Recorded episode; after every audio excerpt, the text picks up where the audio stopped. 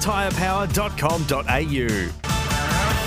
27 minutes day going for 36 degrees today. We're in Studio Lumo, energy from an Australian owned company. That's Lumo SA Bicks. Uh, before we get to Sam Edmund, 0427 154 166, Renee says, just a question why the AFL still only release half the fixture. It makes it very difficult for people to plan trips to watch their team. I can give you the reason, Renee. It's all to do with the television rights, and they want to make sure that come uh, the back half of the year, that Friday night footy is not taken up with a team that's on top and a team that's on bottom. They want to have the blockbuster game in the blockbuster time slot. This is a very good text coming through this morning from Grant saying, in regards to the Redbacks, not sure any changes to the hierarchy will make much difference. The talent just isn't there. Need to stop recruiting players from interstate who can't get a game in their own state and reduce the number of district teams here.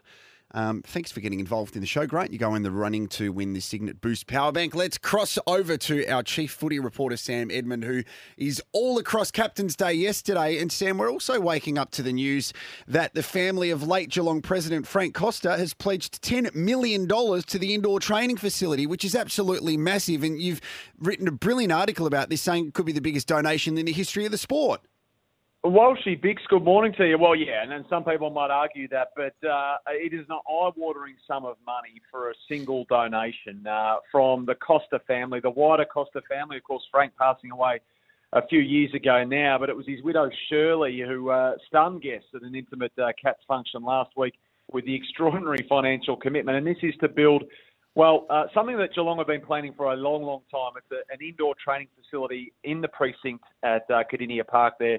We know most clubs now have uh, an indoor field of, of, sorts, and Geelong want to open this up uh, to the community as well, given uh, Kardinia Park plays host to all manner of local sports, senior citizens groups, and, and the like. Um, but it is a massive contribution. It got me thinking actually about uh, over in your part of the world, Adelaide's Thebarton project. And uh, given the Costas are doing what they're doing over here, I only assumed that uh, Bicks would be putting his hand in his pocket to, to fund – uh, the Crows' new facility uh, of a similar volume of money. Great call. It is a great call. I know that they have a um, a pledge committee where they're uh, I think they're trying to secure twenty million dollars themselves from um, from benefactors uh, because there's a shortfall between what it costs and what the government are putting in and how much they can borrow. They're trying to um, do something similar, which is would be very generous of people like myself if I could just, I don't know, how much do you reckon, Jared? Well, I'm pretty sure, Sam, and I don't want to break too much confidence out of Studio Lumo here. I overheard Bicks on the phone say to someone, Why should I contribute to the facility when they're going to name it after me? I'm going to buy the naming rights. I like it. I think 15 million now and maybe five upon completion. okay, that sounds about right. All right, I'll have to yeah, rob a bank or something. yeah, and look, all clubs do this and all clubs need this. Now, that $20 million figure is exactly what Geelong are targeting. Clearly, they've made a good head start with that. And then there's government contributions and government funding and all mm. the rest of it, and there's community elements too. But uh, I reckon more clubs than uh, than than not have that indoor field facility now, which is uh, which is uh, the arms race that is the off-field training facilities continue, I suppose. Well, if ever a club needed an indoor facility, Geelong is the one. Uh, they they train in beanies and scarves and tights, and it's freezing down there. Hey, um, Sam, this text from Lindsay which says, "Boys." Sam Powell Pepper is almost certain to pay the Maynard tax for this hit, or well, hit's not a good word, for his bump on on Mark Keane. Do you think that's likely? Oh yeah, I think there's this is the climate now where you know there's never a good time to to obviously execute and act like Sam Pepper did uh, last week, but now more than ever, it's such a heightened, um, I guess, awareness of concussion at the moment. When you think that it's in the courts with a hundred-player class action, we've lost Angus Brayshaw to the game at 28 years of age. We've got the Victorian coroner John Cain recommending to the league um, a series of recommendations, all about limiting contact at training and the like. And then you factor in the rule changes regarding uh, Brayden Maynard, like just referenced off your text machine there. Not a great time to be sent straight to the tribunal, and maybe that's why he was sent straight there. So the question was always going to be impact because it was always going to be severe and high contact. In the end, Michael Christian went with severe instead of high. So as we know, that's the trigger for a tribunal hearing and a minimum three plus match ban. So we'll wait to hear what the AFL will push for in the tribunal as well. Will they be satisfied with three? Will they go further? Will they want four? Will they want five? I mean, who knows where this is going to go, other than to say that Sam Pe- Powell-Pepper is unfortunately going to miss a fair chunk of football to start Port Adelaide season. Big day yesterday, AFL Captain's Day. What was the, the overall theme? And uh, we're assuming that Max Gawn was probably the most interviewed captain there. Yeah, he was, but also I think before we get to Max and issues at uh, at Melbourne, I, I think probably the biggest overlay was the concussion story. I mean, the AFL is yet to formalise its concussion protocols, guys, and we're nine days out from the start of the home and away season. Now, I've spoken to people at AFL it is coming, but at the heart of it is this 12-day return to play threshold. Now, sources I've spoken to on this say it's currently being debated down there. It is certainly no guarantee to remain at 12. And we have seen the AIS and Sports Medicine Australia recently release the concussion guidelines for community sport guys mm. that recommend actually a 21 day rest period before returning to competition. Now, I'm not saying the AFL are going to follow that, but certainly no one confirming at the moment that it's going to stay at the 12 days. Now, it might well do, but certainly hasn't been uh, confirmed. And, I, and when you say 21 day rest period, it's 21 days after symptoms cease. So if you're crook for a week or so, and and um, we heard that Mark Keane wasn't very well for a couple of days afterwards, you, you, don't actually start that rest period until after you've gotten rid of all your symptoms. So that yeah. 21 day rest period could turn into four four weeks almost uh, for a lot of the cases. Yeah, no, the concussion symptoms have to subside, as you're saying. We see that a bit in the AFL at the moment, don't we? Where there's trigger points along the way. It's not just when symptoms subside, you can run out and play. You have to return to training and complete some mandated sessions. So this is certainly up for debate at the moment. In fact, is being debated as we speak. And the AFL have until the end of, or about mid-March, I think it is, to formally respond to the, the coroner's recommendations as part of proper practice over here. And as I say, a big part of that was something uh, that was front of mind for a lot of captains yesterday, Walsh, in terms of contact at training. Now, Patrick Dangerfield said Geelong have already reduced the amount of contact training they do, uh, maybe because Bicks su- uh, suggested it's just too cold down there. But also, Darcy Moore at Collingwood as well said the officials down at the Pies just perhaps extra vigilant now about when and how they implement their contract contact sessions.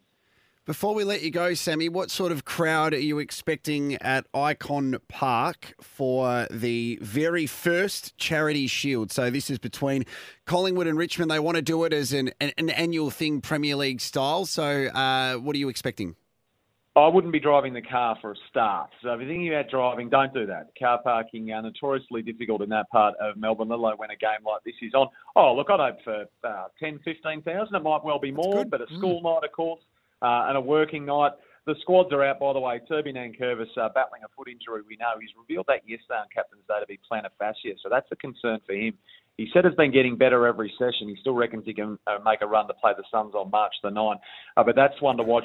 Elsewhere, uh, the squads are pretty strong. Prestia Taranto Martin back for the Tigers and Sidebottom Crispin Maynard and Darcy Moore and Brody Mihocek all back uh, among the inclusions for the Pies. Now, Sam, when you said you weren't taking the car. I thought you were on the Terps. it wasn't to do with the parking. but you're right. It's a school night for you.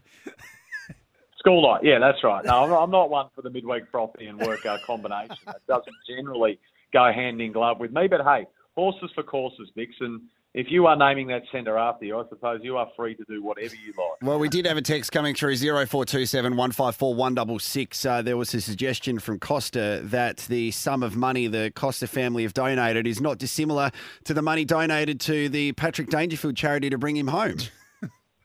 yes, that's right. All part of the Cotton On uh, connection down there at Geelong, I think you'll find. That's exactly right. Um, thank you so much for your time and great work as always, Sam.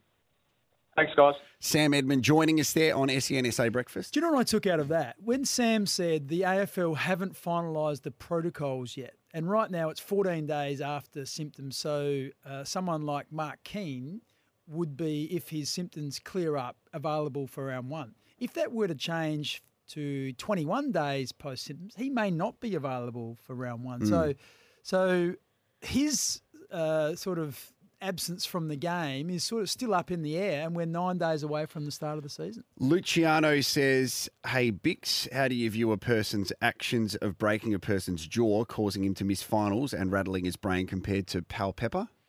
Oh, well, I think I know where Luciano's going there, and I don't shy away from that. It was a disastrous act for everyone involved. Like, so it, my intent wasn't to to do that. I know it looks the opposite of that, but it wasn't. I can say that I didn't intend to for the, that outcome to happen, and that's why you always have uh, empathy with with people who get things wrong. And so, if you had have heard earlier on, I wasn't saying I was having a go at Sam Powell-Pepper. I said he lives on the edge, he plays on the Mm. edge, and sometimes it steps over.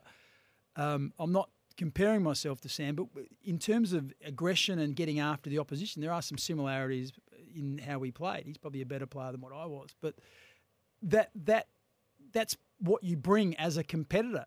Because for me, I had deficiencies in other parts of my game, so that's the area that I tried to excel at. And Sam is no different. The energy, the ability to get after the opposition, the aggression he plays with is a key factor in what makes him such a, a great player. Yeah, we'll probably also reach the point where we can move on from something that happened in a showdown 20 years ago.